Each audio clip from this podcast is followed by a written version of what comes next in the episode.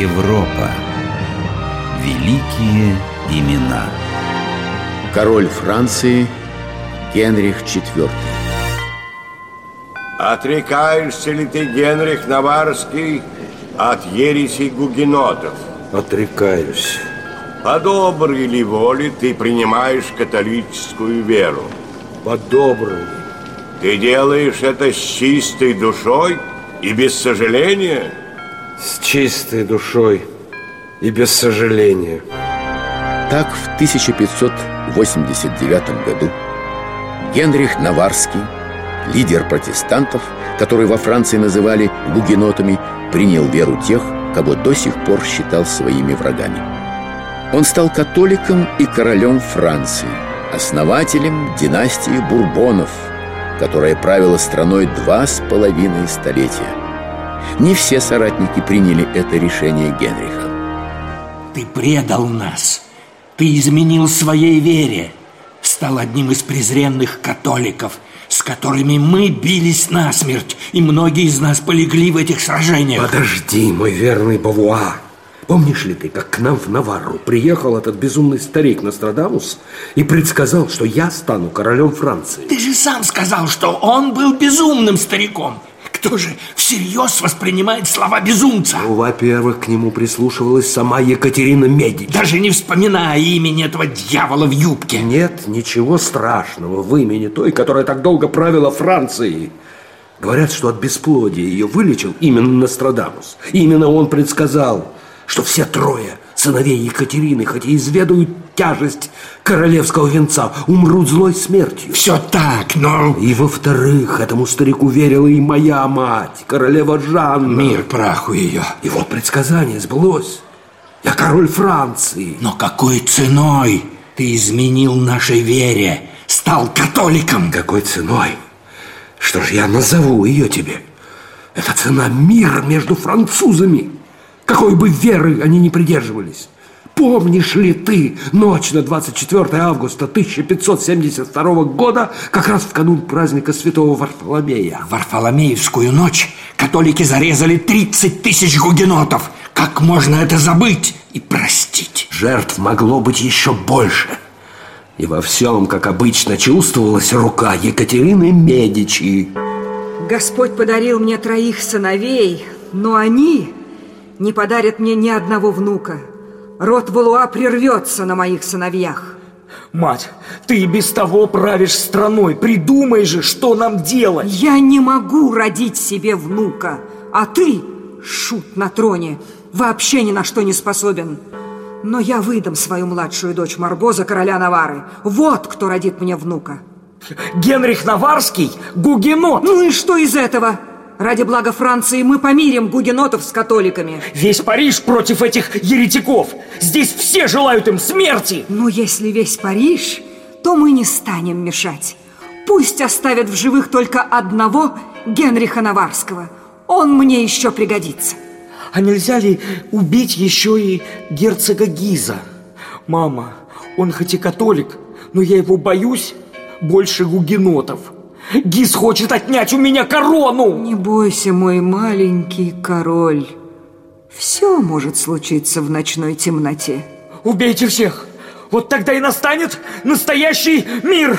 Мертвые не враждуют друг с другом. Убейте их всех! Убейте их всех! Слово короля – закон! Вы слышали приказ? Идите и убивайте всех! Гугенотов!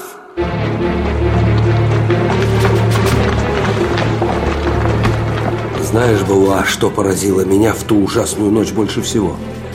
Даже птицы не пели. Над Лувром стояла смертельная тишина. Зато утром птицы проснулись. Тучи воронья слетались в Париж, чтобы попировать на трупах гугенотов. Куда черным птицам да Екатерины Медичи? Она вышла утром и сказала. Наконец, этот ужас закончился. Мадам, в эту ночь тысячи невинных душ отлетели к Господу. Это случилось во исполнении вашего приказа, мой сын. Моего приказа? Не будем спорить по мелочам. Пусть мертвые разбираются с мертвыми, а живым нужно жить дальше. Бавуа, извини, мне пора идти и объявить подданным свою волю. Одно только слово, Сир. Я всегда к твоим услугам, мой старый добрый Бауа. Я хочу вернуться на родину, в Навару. Посвящу остаток дней описанием походов нашего славного короля Генриха. Ну что же, прощай. Но знай, что мне будет не хватать тебя. А теперь вперед!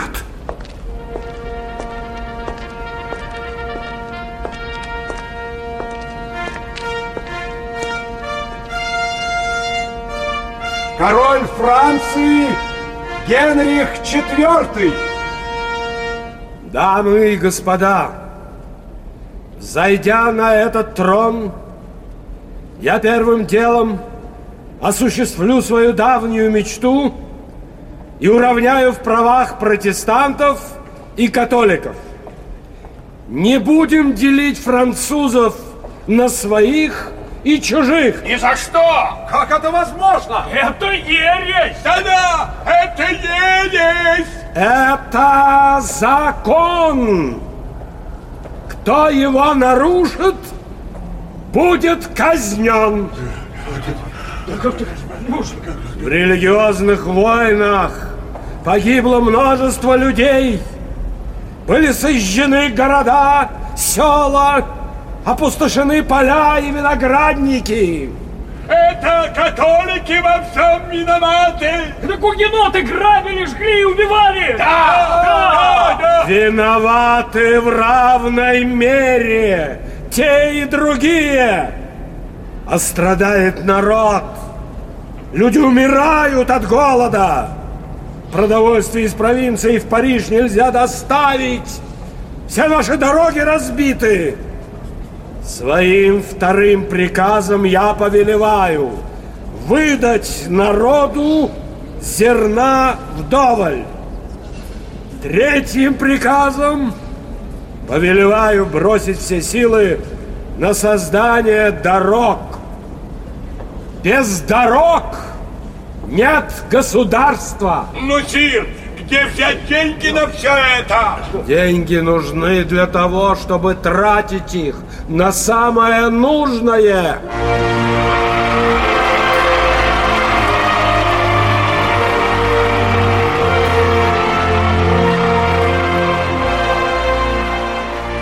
Я хотел сказать вам, что встречи с вами ожидает посланник папы. Скажи легату, что я жду его. Мир вам, сын мой. Я хотел от имени понтифика поздравить вас с тем, что вы стали королем Франции. Спасибо, святой отец. Одновременно папа хотел выразить свою озабоченность тем, что вы, как мы слышали, хотите уравнять в правах верных сынов католической церкви с протестантами, которых у вас именуют гугенотами. Скорее всего, это только слухи. Нет, не слухи. Все имеют право быть свободными, в том числе и в своей вере в Господа. О, я понимаю, вы хотите заслужить доверие всех своих подданных, но поверьте моим словам, такая свобода, которая угрожает свободе нашей, католической церкви, не может существовать. Или мы, или они. Впрочем, есть и другие заботы. У вас ведь э, нет наследника. Увы, да, королева Марго не смогла подарить мне сына. Мы сочувствуем вашему горю. Папа даст разрешение на развод с бесплодной Марго, если только... Если только что? Если вы возьмете в жены герцогиню Тосканскую Марию Медичи. Медичи? О, я слишком хорошо знаком с этим семейством. Не могу забыть резни в Варфоломеевскую ночь, которую устроила Екатерина Медичи. Ну, королей, в отличие от подданных, зачастую нет права выбора. Вы ведь э, не собираетесь жить вечно? Что вы имеете в виду, святой отец? Я имею в виду то, что Мария Медичи родит вам наследника. И вы станете основателем династии Бурбонов. Но я ведь никогда не видел эту Марию Медичи. Как же я могу любить ее? Оставьте чувства в стороне. Пусть вами руководит разум. И вера, конечно. Что ж, может, вы и правы. Королю Франции ради блага своего народа нужно поступиться чувствами. Генрих уравнял в правах гугенотов и католиков, дал народу хлеб, построил новые дороги, выиграл войну с Испанией, но ему было этого мало. Он хотел добиться свободы вероисповедания не только для Франции, но и для всей христианской Европы. Для поддержки немецких протестантов он намеревался вступить в войну со Священной Римской империей, в которой преобладали католики.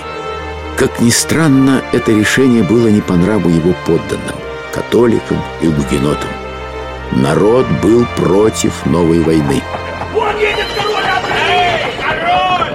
Мы не хотим воевать за немцев! А король в это время думал о том, что он сделал все, что мог для своего народа. Женился на Марии Медич. Та родила наследника Людовика. Внезапно на подножку королевской кареты вскочил неизвестный. А, вот ты где, мнимый католик. Что такое? Эй, стража! Не зря говорят. Сколько волка не корми, он все в лес смотрит. Да кто вы такой? Кто вы? Вот тебе удар печень. Вот в легкое.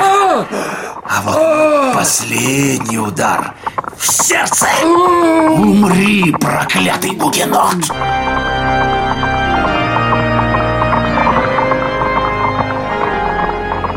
Генрих Наварский был убит погожим весенним днем 14 мая 1610 года.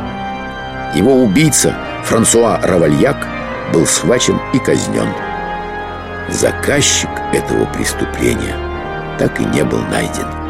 Но если задаться вопросом, кому это было выгодно, выстраивается цепочка заинтересованных лиц. Папа, Мария Медичи, Равальяк. Посмертная слава короля Генриха была странной и двоякой.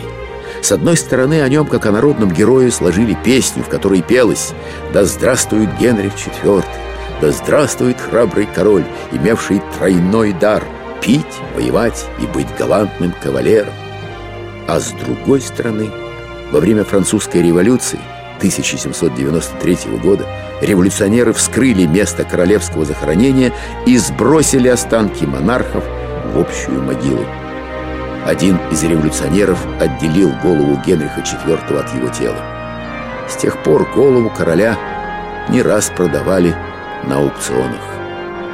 В феврале 2013 года группа из 19 ученых во главе с патологоанатомом Филиппом Шарлье представила реконструкцию лица короля. С портрета нам улыбается человек, обаянию которого просто невозможно противиться. Таким он и был. Генрих Наварский, король Франции.